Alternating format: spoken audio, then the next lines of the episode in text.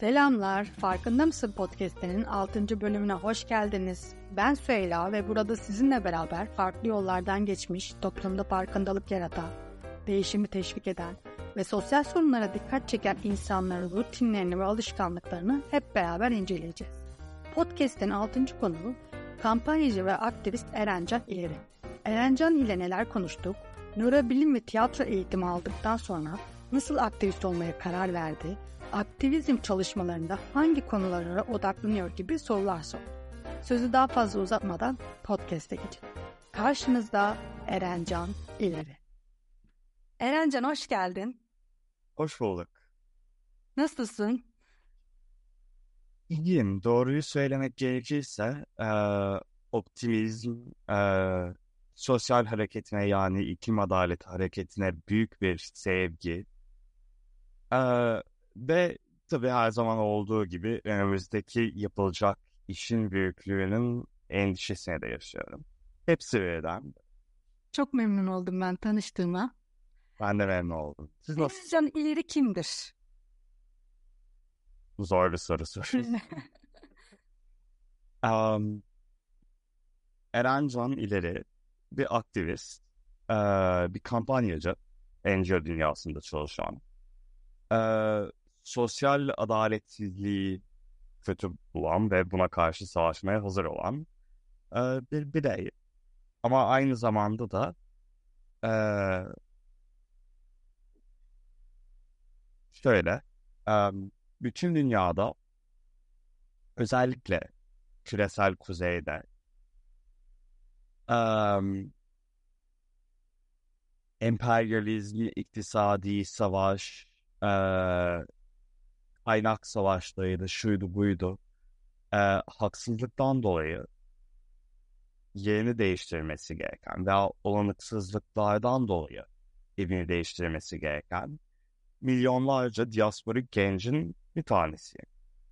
Aslında sürekli hem Türkiye'den hem başka yerlerden insanlarla tanışıyorum.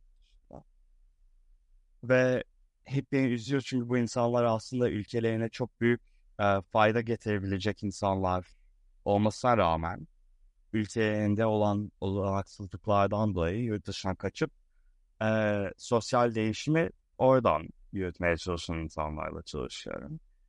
Ve o insanlara çok büyük de bir yakınlık hissediyorum. Peki ben çok merak ediyorum. Eğitim geçmişin çok zengin gözüküyor. Bundan da biraz kısa da olsa bahseder misin? Sen Boston'da doğdun. Boston'da doğdum. İstanbul'da büyüdüm. Ee, tabii çok şanslıyım. Bu, bu büyük bir olanak, büyük bir privilej. Ee, eğitim açısından ilk okula gittiğimde, ilk üniversiteye gittiğimde tıp okumak istiyordum. E, doktor olmak istiyordum çünkü benim genç gözümde en çok haksızlığı en direkt şekilde yenmenin yolu tıptı. Çünkü erişimi olmayan, tıbba erişimi olmayan insanlara sağlık getirebiliyor. Hı hı. Bir sağlıkçı, bir doktor. Um, gezi direnişi boyunca um, çok acı şeyler gördüm. Hepimiz, evet. gezideki herkes çok acı şeyler gördü. Ee, ve açıkçası ondan sonra tıptan biraz da soğudum açıkçası. Ee, çünkü sınıfta immünolojiyi ezbere öğrenirken um, sosyal tarafından hiç konuşulmuyordu. Ne e, yani bir hastanın psikolojisi açısından ne de toplumsal açıdan tıpın nasıl bir öğreti olduğu öğretilmiyor. O da beni rahatsız ediyordu. Onun için baktım e, tıpta zaten e, beyinsel bilimi hakkında çok ilgileniyordum. E, nörobilimle sosyal psikolojiyi de okuyabileceğimin farkına vardım ve onun için nörobilime daha devam ettim. Devam ettiğim gibi de e, tiyatroya ekledim. Çünkü e, aslında tiyatronun sosyal değişimdeki olabileceği gücü gör. Ee, yine Gezi Gezi sayesinde Gezi'de birçok tiyatrocu vardı. Evet. Gezi'de mesela Duran Adam protestosunu yapan beyefendi ee, bir dansçı ee, ve e, onun için sürekli böyle düşündüm. Nasıl tiyatroyla hareketler e, inşa edilebilir? Nasıl e, tiyatro sayesinde e, değişik geçmişlerden gelen insanlar birbirlerinin hikayelerini duyarak, dinleyerek e, bir araya gelip o hikayeler üzerinde çalışabilir. Ve tiyatro üzerinde çalışmaya başladığım zamandan beri e, mesela dansın nasıl Parkinson hastalığında e, semptomlarda azalmaya getirebileceği veya e, nasıl e, evi olmayan, e, sokakta yaşayan insanların, barınamayan insanların hikayelerini anlatarak kendi haklarını savunabileceklerini gördüm. E, ve tüm bu hareket eden noktaları gördüğümde sosyal hareketlerle e, bir araya gelen Aa, aslında benim yerim ne tiyatro ne bir laboratuvar benim yerim e, bu insanlarla birlikte benim yerim sosyal hareketlerle birlikte e, benim yerim sokakta e, ha protesto da olsun ha insanları bilinçlendirmekte olsun. E, o sosyal hareketleri büyütmekte bir yerimin olduğunu kanaatine vardım ve bununla birlikte e, siyasi bilim okumamın gerektiğini kanaatine vardım. Siyasi bilim okursam o zaman e, haklarımızı ellerimizden almaya çalışan politikaları anlayıp o politikalara karşı çıkabilirim. Çünkü dünyada gördüğümüz şu an aslında sivil alanın daralması. Evet, e, hem e, hissedar kapitalizmin e, ve ekstraktivizmin getirdiği e, finansal sistemin hükmünde insanların, vatandaşların yer almamasının e, acısı ve şiddeti. E, hem ekstraktivizmle yarar halkların izni olmadan o halkların kaynaklarının çalınmasının acısı hem e, ha Türkiye'de olsun ha İngiltere'de, Fransa'da, Amerika'da olsun e, çevre korumacıların veya e, sosyal haklarını savunan insanların şiddet ve baskıyla evlerine gö- geri gönderilmesi veya öldürülmesi. Ee, yani bu aslında sürekli gücün hepimizden alınıp azıcık 3-5 kişiye verilmesinin simgeli göstergeli. Ee, bununla savaşmazsak aslında hepimiz kaybediyoruz. Çünkü daha az demokrasi olmuş oluyor. Daha fazla güç e, konsantrasyonu olmuş oluyor. Ve e, çok büyük bir yorgunluk da oluyor. Çünkü sosyal hareketlerde güçsüz olduğumuz gördüklerinde insanlar kendilerine o soruyu soruyorlar. Aslında bunun bir faydası var mı? Sokakta yürüyüp belki biber gazı veya cop yeme riskini göze alıp sesimi dinlendirmek bir işe yarıyor mu sorusunu sordurtuyor insanlara. Ee, ve benim cevabım bu soruya kesinlikle sizin bir gücünüz var. Çünkü biz sosyal hareketler sayesinde e, 35-40 saatlik çalışma haftasını kazandık. Biz sosyal faaliyetler sayesinde e, şeyi kazandık. Hafta sonu kazandık. Kadınların oy verme hakkı e, sosyal hareketler sayesinde oldu. E, Amerika'da apartheidin sonu, e, Kuzey Afrika'da apartheidin sonu, e, Amerika'da köleliğin sonu, bütün bunlar sosyal hareketler sayesinde oldu. Onun için evet, evet bizim gücümüz halktan geliyor ve o gücü en stratejik şekilde nasıl yöneltebilirim sorusuna sürekli bir cevap bulmaya çalışıyorum şimdi. Gerçekten çok etkileyici. E, eğitim geçmişinde şu anda çalıştığın şeyden bahsetmek istiyorum. Ben 2021 yılından beri e, Sunrise Project'te finans denetim kampanyacısı olarak çalışıyorsun. E, bu iki yıllık süreçte neler yaptın? Şirket hem kendin tecrübelerini paylaşır mısın? Evet, tabii zevkle. Um, Sunrise Project aslında oldukça oldukça garip bir kurum. Gerçekten söylemek gerekirse. Niye? Çünkü devamlı NGO'dan var, STK'lardan vesaire konuşuluyor ama tam nasıl kurumlar olduğu hep bilinmiyor. Ee, ve çok değişik model var. Sunrise'ın modeli ee, şu. bir sürü stratejisi işe alıyor Sunrise ve bu stratejistler bütün sosyal hareketteki e, haritaya bakıyor. Sosyal hareketimizde e, karar mercileriyle içeriden engagement, lobicilik, karar mercileriyle konuşup onları harekete, harekete geçirme işini yapan insanlar var mı? Ee, yok karar merciliğinin dışında e, protesto, baskı vesaire veren insanlar var mı? Mobilizasyon yapmaya hazır olan, binlerce kişiyi sokağa çağırabilecek insanlar var mı? Ee, alternatifler yaratan, yani bu alternatifler politikalar şeklinde olabilir alternatifleri göstererek de olabilir. Bu alternatifleri yaratan insanlar var mı? Ee, ve organizasyon yapan insan var. Yani yok sendikacılıkta, yok e, e, kiracılığın organizasyonuydu vesaire. E, kolektif güç yaratmaya çalışan insan var.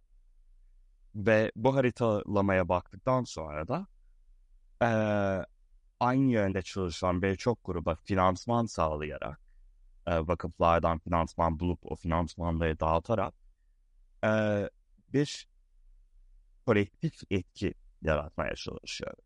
Çünkü biliyoruz ki aslında hiçbir teori e, yeterli değil. Hiçbir teori bize yeteri kadar güç vermiyor, değişimi getirebilecek Fakat hepsini birlikte bir araya getirebilirsek o zaman bir stereo ses sistemi gibi karar merci nereye giderse bizim mesajımızı duyabilecek noktaya getirebiliriz. Ve bu aslında çok güçlü bir metot. Onun için çok seviyorum çalıştığım yeri.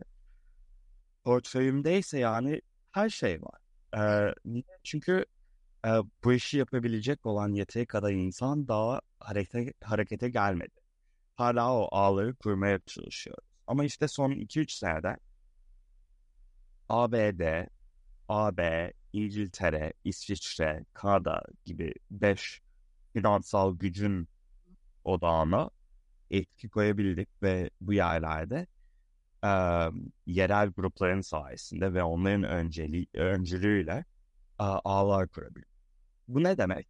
Bu demek ki e, hareketimize daha fazla insan getirdiğimiz vakit ben bunun üzerinde çalışmak istiyorum ama benim bilgim de yok. E, kadar um, e, insanım da yok diyen bir aktivist gelirse e, ne güzel sizin bir aileniz var aslında. Sizinle çalışabilecek olan bir ağ var. Sizi bu ağa dahil edelim ki e, beraber kolektif etkiniz daha büyük olsun diye biliyoruz. E, ve bu aslında altyapı. Bir hareketin altyapısı.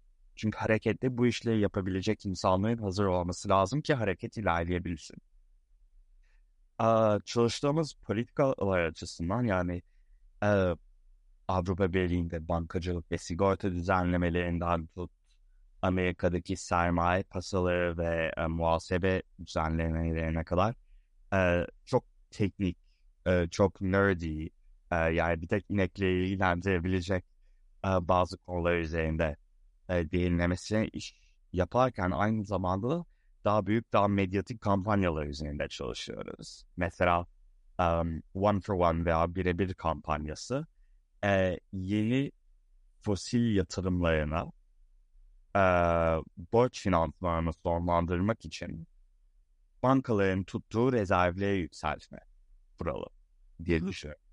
Ee, onun üzerinde çalıştık. Veya işte merkez bankaların e, negatif faiz faiz kullanarak yani para basarak e, evlerin yenilenmesine, izolasyon yenilenmesine vesaire yatırımların yükseltme, yükseltilmesi için kampanya yürüttük. Unlock kampanyası. Bu da artık bir partnerimizin yürüttüğü bir kampanya. Yani fikir hep şu. Nasıl bir kampanyayı başlatıp harekete armağan edebiliriz ki o kampanya büyüyebilsin ve başka insanların da taşıdığı kampanya olabilsin. Um, süresi üzerinde çalıştık. Ve son 6 ayı e, hayatımdaki herhalde en önemli proje üzerinde geçirebildim. E, bir sürü partnerle yani hem yerel İsviçreli ortaklarla hem Avrupa'daki e, sivil toplum kuruluşlarıyla ve e, özellikle finans hakkında çalışan think tanklerle yani araştırma kuruluşlarıyla e, üzerinde tabii en önemlisi e, ekstraktivizmle savaşan insanlarla çalışarak ve onları Basel şehrinde, İsviçre'de bir araya getirerek e, finans sektörünün kurallarının yaratıldığı yere dikkat çekilmiş. Çünkü Basel'da bir banka var. Uluslararası Uzlaşmalar Bankası. Bank for International Settlements, BIS. Bu banka aslında bir üniversite gibi düşünüyorum. Ya bir enstitü gibi. Bu bankada bir sürü komite var. Ee, bank, Basel Banka Denetleme Komitesi var. Uluslararası Sigorta e, Denetimciliği e, Birliği var. Uh, International Association of Insurance Supervisors. Uh, Finansal Stabilite Kurumu var. Financial Stability Board. Uh, ve bütün bu kuruluşlar aralarında değişik uh, finans denetimcileriyle, değişik merkez bankacılığıyla ve uh, bazen de işte um, Finans Bakanlığı'yla birlikte çalışarak dünyada yapılan finans denetimin aslında eşit olması üzerinde çalışıyor. Çünkü hiçbir ülke istemiyor ki biz denettik, bankalar başka ülkeye gitti diyemez. Hepsi birlikte hareket etmek istiyor ki hiçbiri birbirinden daha e, avantajlı olmasın finans kuruluşları. Ama gerçekte bu ilerlemenin yavaşlaması anlamına geliyor. Bu acilen karşılanması gereken bazı risklerin gerekli aciliyetle e, üzerinde çalışılmaması anlamına geliyor. E, ve en önemlisi aslında bu finans denetiminde demokrasinin son geldiğini gösteriyor. Çünkü bu kuruluşlar zaten çok teknokratik e, insanlardan ibaret. Yani bir finans denetimcisi çoğu ülkede, e, Türkiye'den bahsetmiyorum ama çoğu ülkede e, hem bir auditorda çalışmış olan yani yok KPMG, Deloitte, PricewaterhouseCoopers vesaire gibi bir şirkette çalışıp hem bir bankada çalışmış olan hem bir merkez bankasından geçmiş olan e, iktisat doktorası olan bir insan oluyor genelde. Ve bu ortamda bu kadar çalıştıktan sonra herkesin düşünme şekli aynılaşıyor. Herkesin kullandığı modeller, algoritmalar ve sayılar aynı oluyor. Ve politika yani policy making, uygulanan politikalar, e, düzenlemeler, denetimler e, gittikçe halktan uzaklaşıyor. Ve teknokratik ve bağımsız bir şekilde yapıldığı için de halkın bunda bir sesi olmuyor. Onun için e, biz gidip direkt uluslararası standartları yaratan yere giderek sizin yarattığınız standartlar, sizin birleştirmeye çalıştığınız düzenlemeler aslında halkın yararına çalışıyor. Ee, ve onu yaparak gücü azdan çoğa geçirmeye çalışıyor. Gerçekten çok etkileyici yani bu sabaha kadar dinleyebilirim. Ya peki Janice. Bu kampanyadan bahsetmek istiyorum ve heyecandayım da. End Fossil Finance nedir ve neyi amaçlar bilmeyenler için? Ee, bilmeyenler için End Fossil Finance bir hashtag. Bir kampanya değil aslında. Ee, Sunrise Project'in çalışma modunda yönetilmiş ağlar konsepti, Directed Networks konsepti var. Bu ne demek? Ee, biz bir kampanya yürütmeyelim. En etkin yol bizim yürütmemiz olmaz. Biz o kampanyanın altyapısını inşa edelim. Kampanyalar e, bu altyapıdan çıkar. Fakat e, bu kampanyaları azıcık yöneltebilmek için hepimizi bir araya getirebilecek bazı basit fikirler bulmak lazım. Bazı kampanyalar bir isim bulur kendilerine. Mesela işte e, Basel e, halkların e, finans eğitimi ve e, iklim adaleti kampanya ismi. E, fakat daha önemlisi bir fikir yaratmak ve her kampanyanın taşıyacağı bir fikri yaratmak. En Fossil Finance e, tam S'yi yanlış söyleyeceğim ama son 10 senedir e, 350'nin kullandığı bir hashtag çok. 350.org um, divestment üzerinde çalışıyor. Bankaların e, ve sigorta şirketlerin artık fosil yakıtlarına destek vermemesi üzerinde çalışan bir grup. Ve finans dünyanın en kirletici sektörü. Yani bütün kirletici endüstrilerin arkasında finans var. Onun için e, finansı hedefe almak çok akıllıca bir e, hedef ve taktik. Fakat son 10 sene üzerinde ne gördük? Divestment politikaları yani yatırım çıkartma politikaları, fosil yakıtlardan yatırımlarını e, çıkartıp daha temiz şeylere koyma hareketi çok yavaş şeylerle. Mesela dün e, Bank of England, İngiltere e, e, kilisesi yatırımlarını fosil yakıtlardan çıkarttı. 10 sene geç çıkarttı. 10 senedir bunu istedi. Ve 10 sene önce yapmış olsaydı e, milyarlarca ton karbonu engellemiş olurdu Church of England. Divestment yani yatırım çıkartma üzerinde çalışan gruplar çok yoruldu. Çok yoruldu çünkü devamlı kaybettik. Ve şimdiki kazanmaya başlıyoruz. Asıl sorun şu, bu nasıl sistemik bir değişikliğe getirebiliriz? Ve o en fossil finance çağrısı hala yaşıyor. Ama değişti. En fossil finance şimdi nasıl regulate fossil finance yani fosil finansı denetle çağrısına nasıl dönüştürebiliriz sorusu var. Ve bunu sadece biz yapmıyoruz. Yani biz denetim üzerinde çalışıyorsak aynı zamanda da Climate Action Network International um,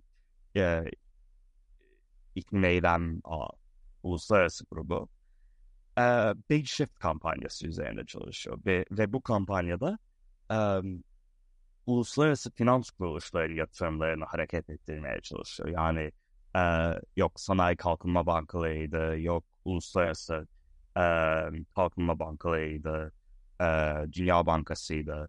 E, aslında çağrımız çok benzer iki çağrı. İkimiz de parayı fosil yakıtlardan çıkarıp e, daha sürdürülebilir, yenilebilir enerjide e, getirmek gerektiğinin kanaatindeyiz. Fakat teori biraz değişik. Biz denetimi kullanmak istiyoruz. Onlar uluslararası finansı. Fakat çağrımız aynı olabilir. Çünkü gün sonunda ikimiz de we're trying to end fossil finance. İkimiz de fosil finansı bitirmeye çalışıyoruz. Um, şimdi uh, bizim web sitemiz var endfossil.finance diye. Uh, bu web sitesi değişebilir gelecekte. Um, bu aslında Sunrise Project'e veya Basel Forum'a ait değil, e, bir aktiviste ait. Ve o aktivist bizimle paylaşıyor platformu. E, umarım gelen aylarda bunun daha sistematize, daha kurumsallaşmış bir e, şekle dönüşeceği hakkında ümidim var. E, fakat aslında çok zor bir prosesiz çünkü e, kurumsallaşmak aslında bir harekette bedava çalışan bireylerin bir ödenmesi. İki, hangi bireylerin daha uzun vadede bunun üzerinde çalışabileceği ve onlara nasıl o imkanın tanınacağı sorusu.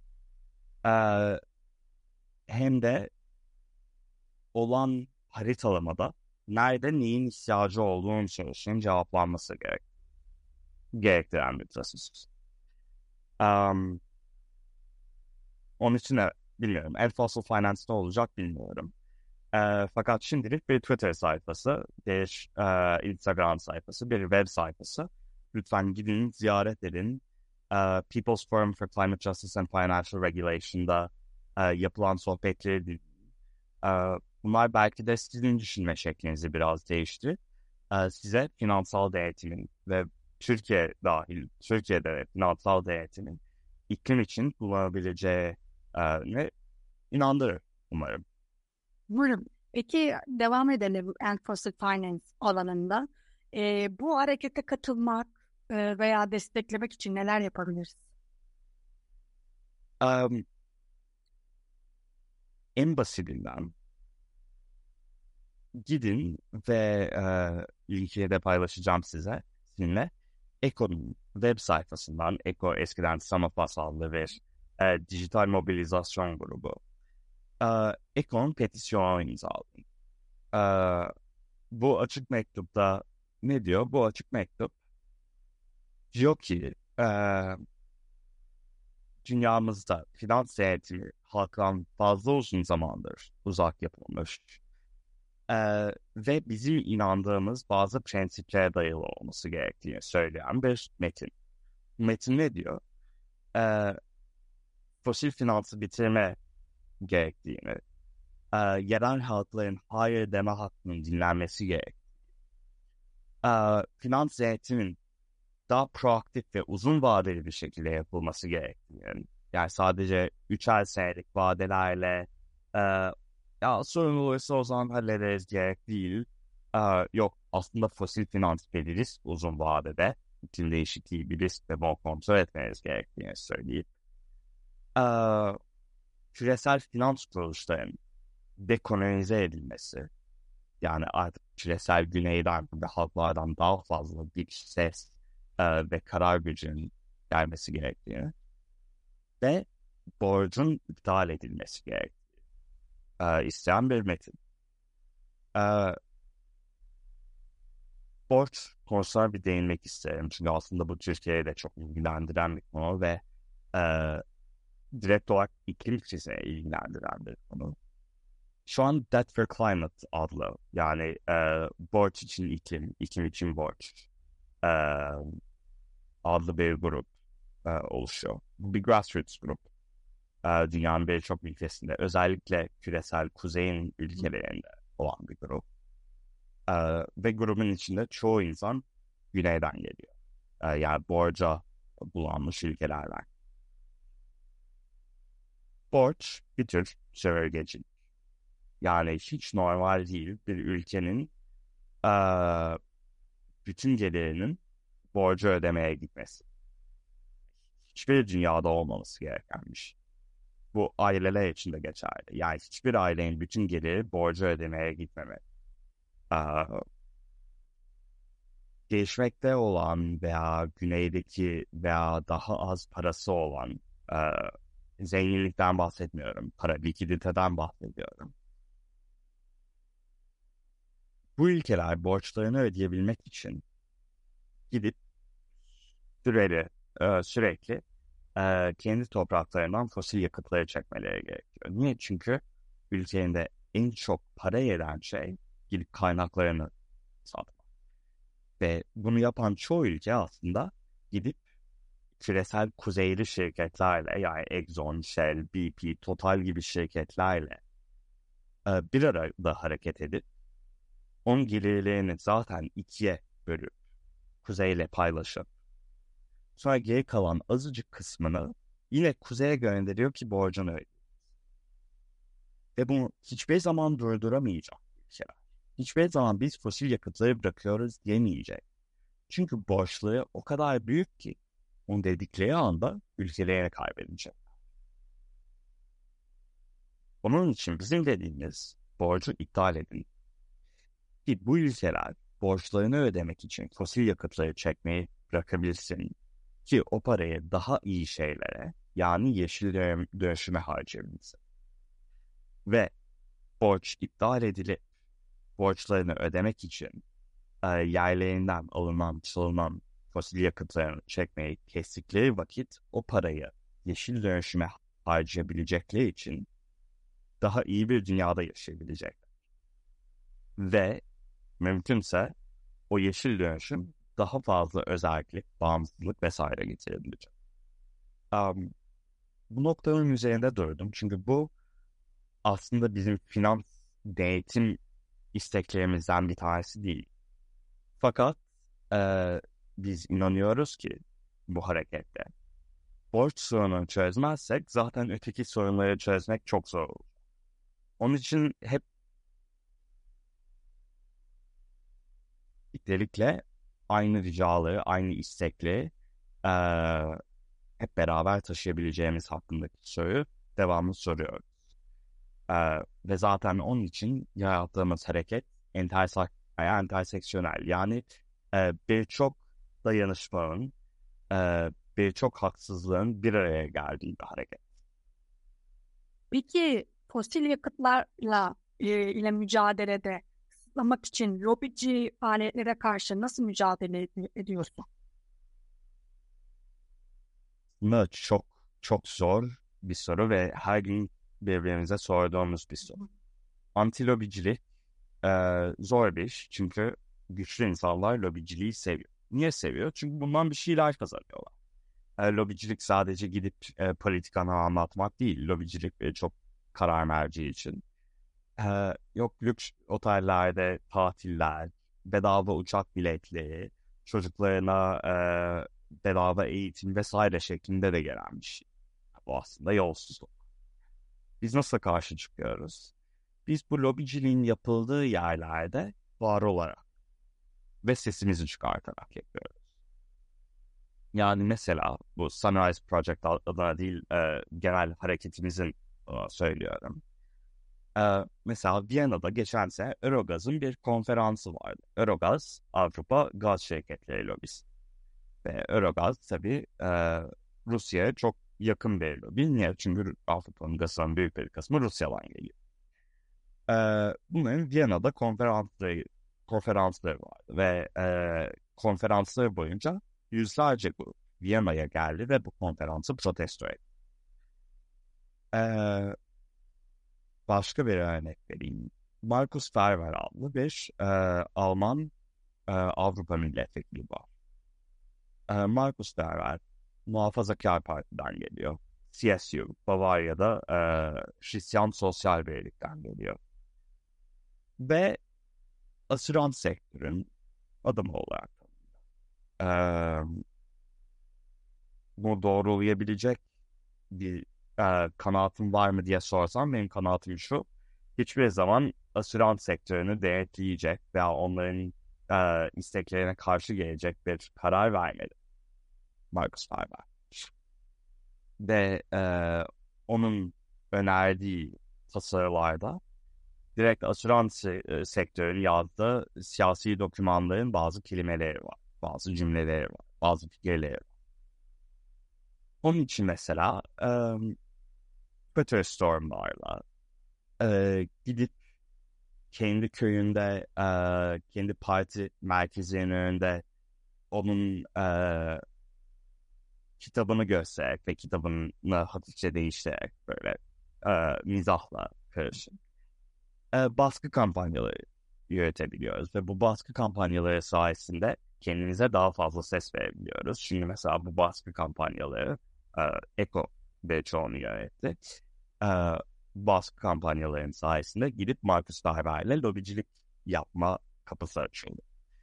E, böyle şeyler bizim için çok önemli çünkü e, kararların nerede alındığını gösterebiliyoruz aktivistler. Ve onu gördükleri zaman gücü de oraya taşıyabiliyorlar. Yani halkın gücünü oraya taşıyor. Basel'da olan neydi? Ee, Bank for International Settlements, Uluslararası Uzlaşma, Uzlaşmalar Bankası, 3 ayda bir dünyanın bütün merkez bankacılarını bir araya getiriyor.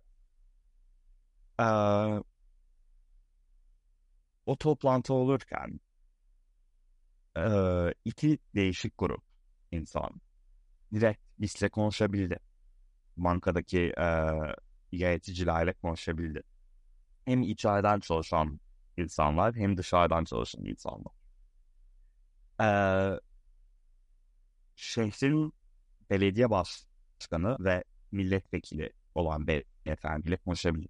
Ve biz şu an binalarını büyütmek istiyor. Yine bir bina e, kurmak istiyor. Belediye, belediye başkanının imzası olmadan bu ilerlemeyecek. Belediye, belediye başkanı da bizimle hem fikir. Aslında fosil yakıt finansmanın e, durması gerektiğini inanan bir beyefendi. Onun için şey dedi. Evet ben bu ismi vermeyeceğim. Onlar gerekeni yapar kalan diyebildi. E, bu güç yaratmadır.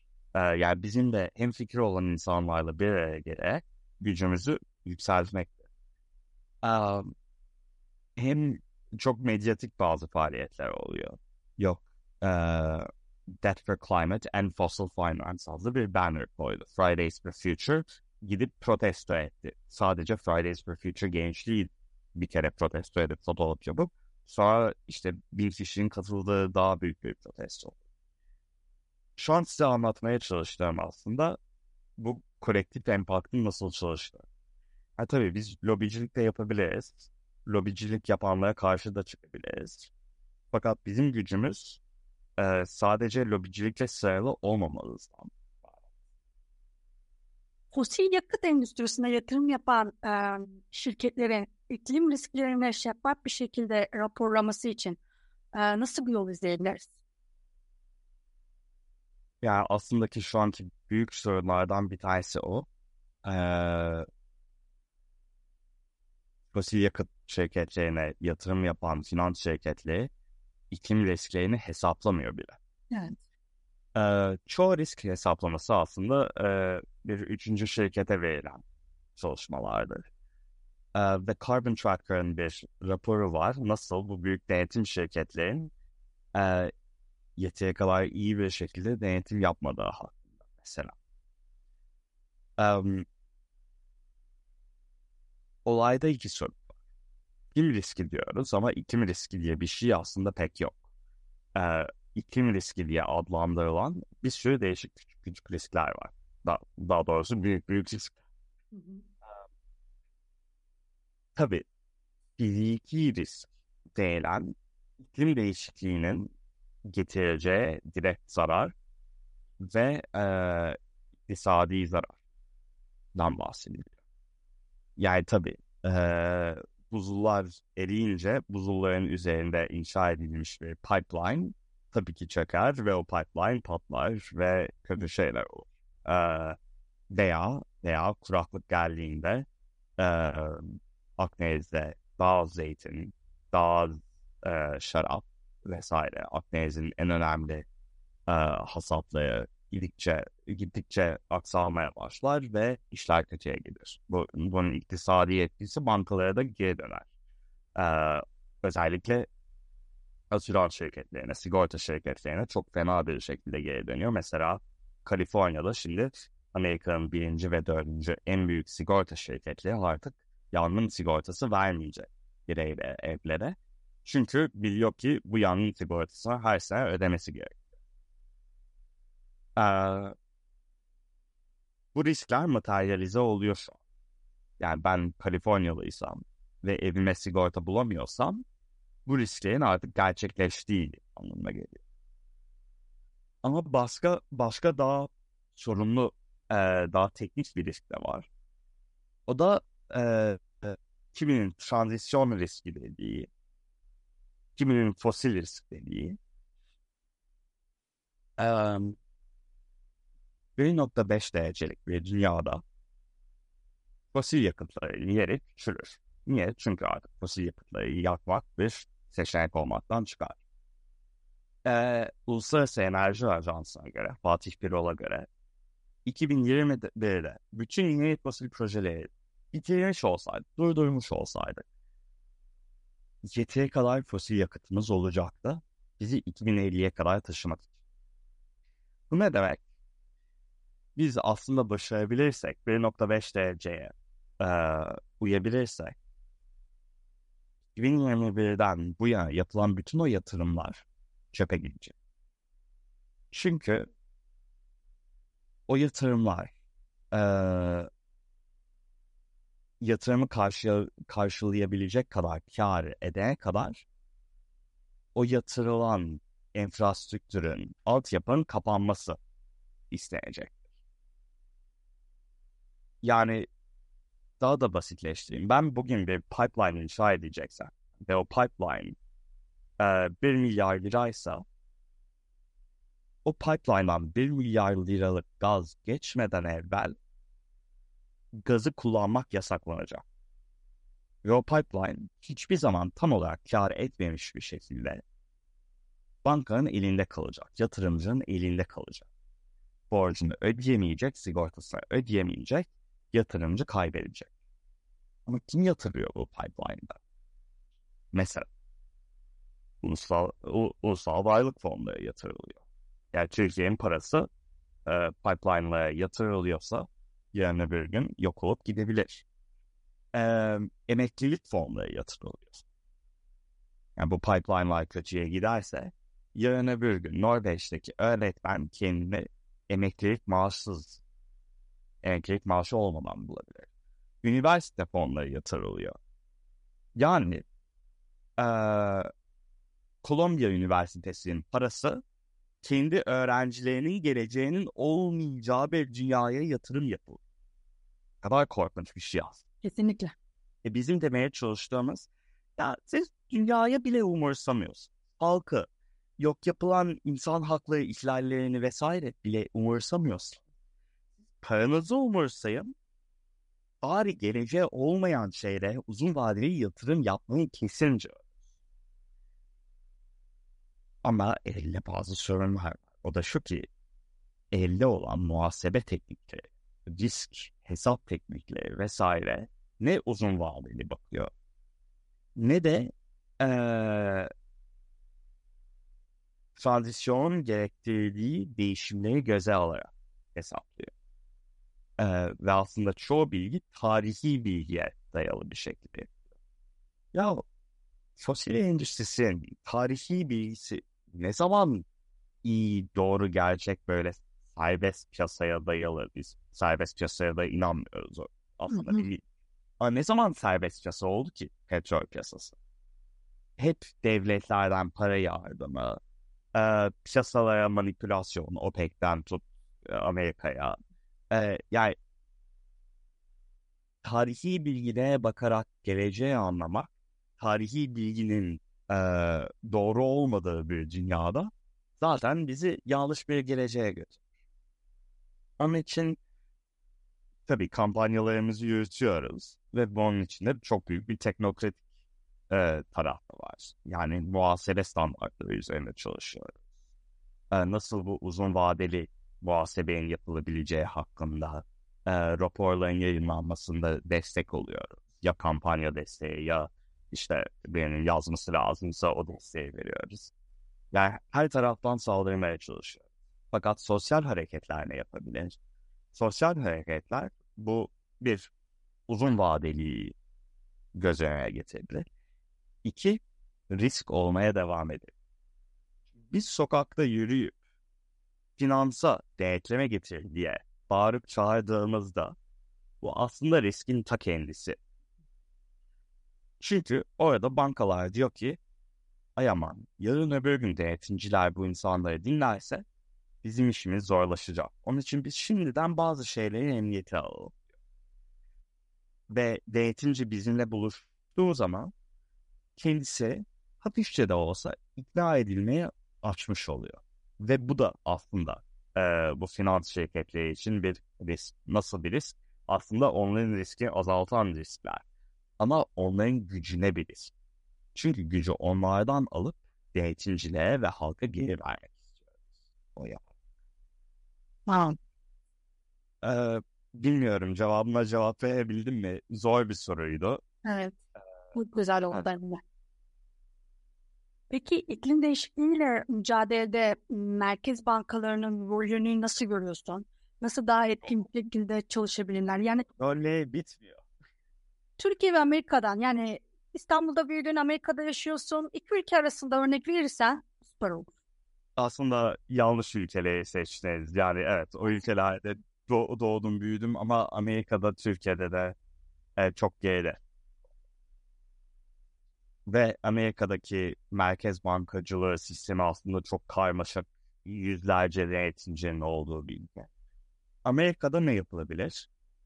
Maalesef Amerika çok geride. En basitinden Amerika'da e, şirketlerin ne kadar salım yarattığının bilinmesi lazım. Amerika'da bu daha bilinmiyor.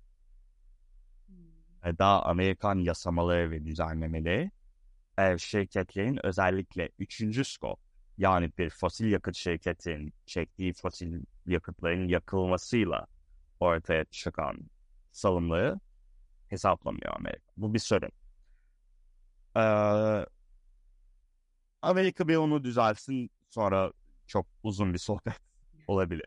projelerinin yapılma, yapması gerekiyor aslında. Türkiye e, araştırmayla ve azar azar e, biraz e, para politikasıyla bir şeyler yapmayı deniyor ama yine çok geride ve e, Türkiye'de e, Türkiye'de finansal istikrar olmadığı için, stabilite olmadığı için Merkez Banka ve bağımsızlık olmadığı için Merkez Bankası'nın bir şey yapması çok zor oluyor. Ama iyi örneklerden Avrupa Birliği'ni gösterebilirim. Çünkü Avrupa Birliği'nin Merkez Bankası aslında dünyada oldukça progresif merkez bankalarından. Bir, para basabilir. E, faizleri yükseltmek tabii enflasyonu azaltır. Ortodoks ekonomide. Do- doğru gördüğümüz bu. Fakat şöyle bir sorun var. Evini yenilemek, izolasyon yeniden yapmak mesela çok para gerektiren bir şey ve yani bir günde çok para gerektiren bir şey. Bir kez ödeyeceksin müteahhiti yapacağım. Sonra bitti. Sonra uzun vadede çok para kurtaran bir şey aslında o izolasyon yani. Ee, güneş panelleriyle aynı. Mesela bir şey kömür santrali inşa edeceksiniz. Kömür santralini inşa ediyorsunuz. Sonra her ay kömür satın almanız gerekiyor. Yok. Güneş santrali ilk başta daha pahalı olsa bile bazı yerlerde ki artık bu da doğru değil artık daha ucuz. O santrali inşa ettikten sonra o yatırımınız bitiyor. Onun için bir kere likidite lazım.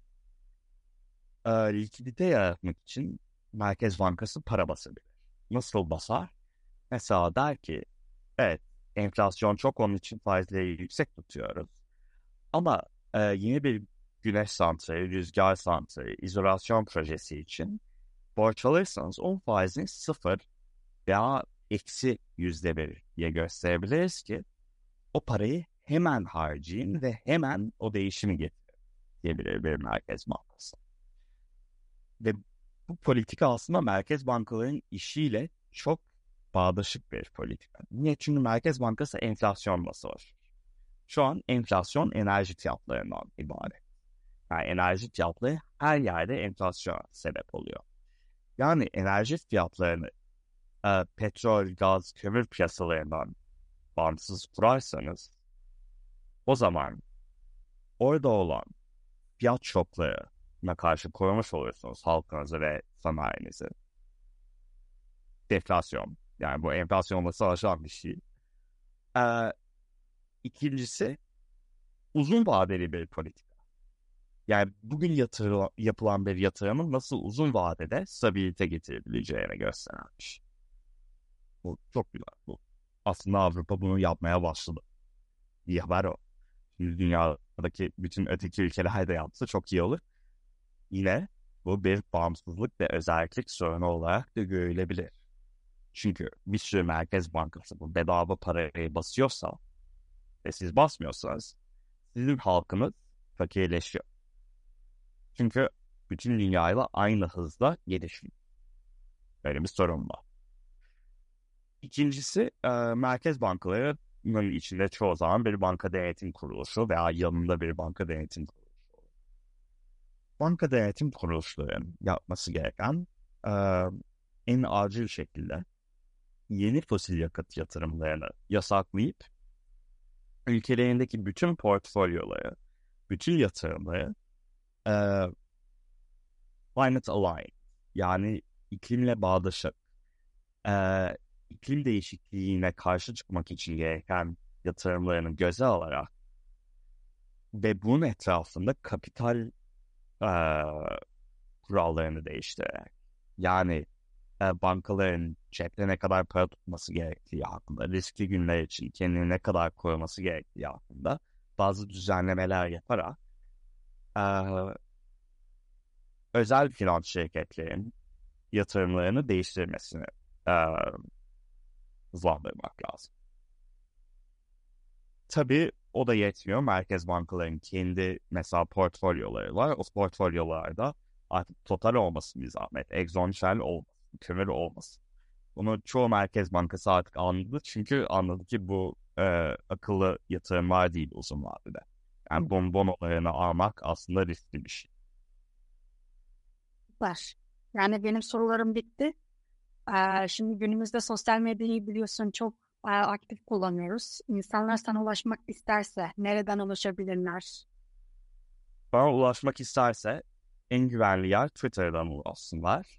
At ec ileri, Erencan ileri, at ec ileri. Ee, e-mailden de ulaşabilirler. Post, p-o-s-t, at erenilere.com. LinkedIn'de de galiba aktifsin. Evet, LinkedIn'de de aktifim. LinkedIn'den de bakabilirler. Erencan ileri diye ararlarsa.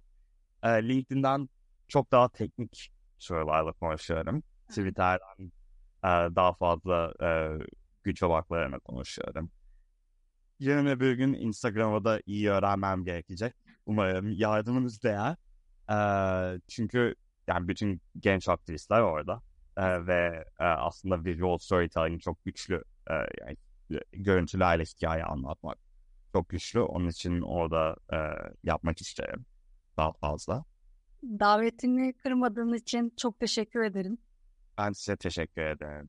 Ben çok büyük bir keyif aldım, ilham aldım. Yani yaptığın çalışmaları e, Twitter'dan da, Instagram'ı da aktif kullanırsan oradan da takip etmek isterim.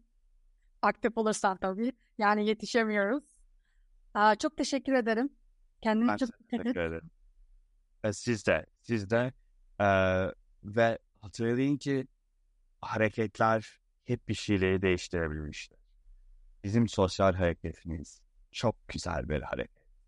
Dünyanın her yerinden insanlar, her yaştan, gencinden yaşlısına e, ve büyük bir e, hem kızgınlıkla, dünyadaki haksızlıkla hem sevgiyle yapıyorlar bu işi. E, onun için ümidiniz hiç kırılmasın. Yani biz biz dünyayı değiştireceğiz. İnşallah yeteri kadar hızlı değiştirebiliriz. Süpersin. İnşallah. Bakalım. Biz çalışmaya devam edeceğiz. Atatürk'ün gibi. Bütün ümidim bildir dediği gibi. Aynen. Kendine çok dikkat et. Siz de, siz de. Çok teşekkür ederim. Büyük bir zevkti. Görüşmek üzere. Farkında mısın da bu hafta iklim aktivisti Erencan İleri bizlerleyiz. Umuyoruz ki sizler keyif almışsınızdır. Çünkü bizler oldukça keyif aldık. Gelecek bölümlerde görüşmek üzere. Kendinize iyi bakın.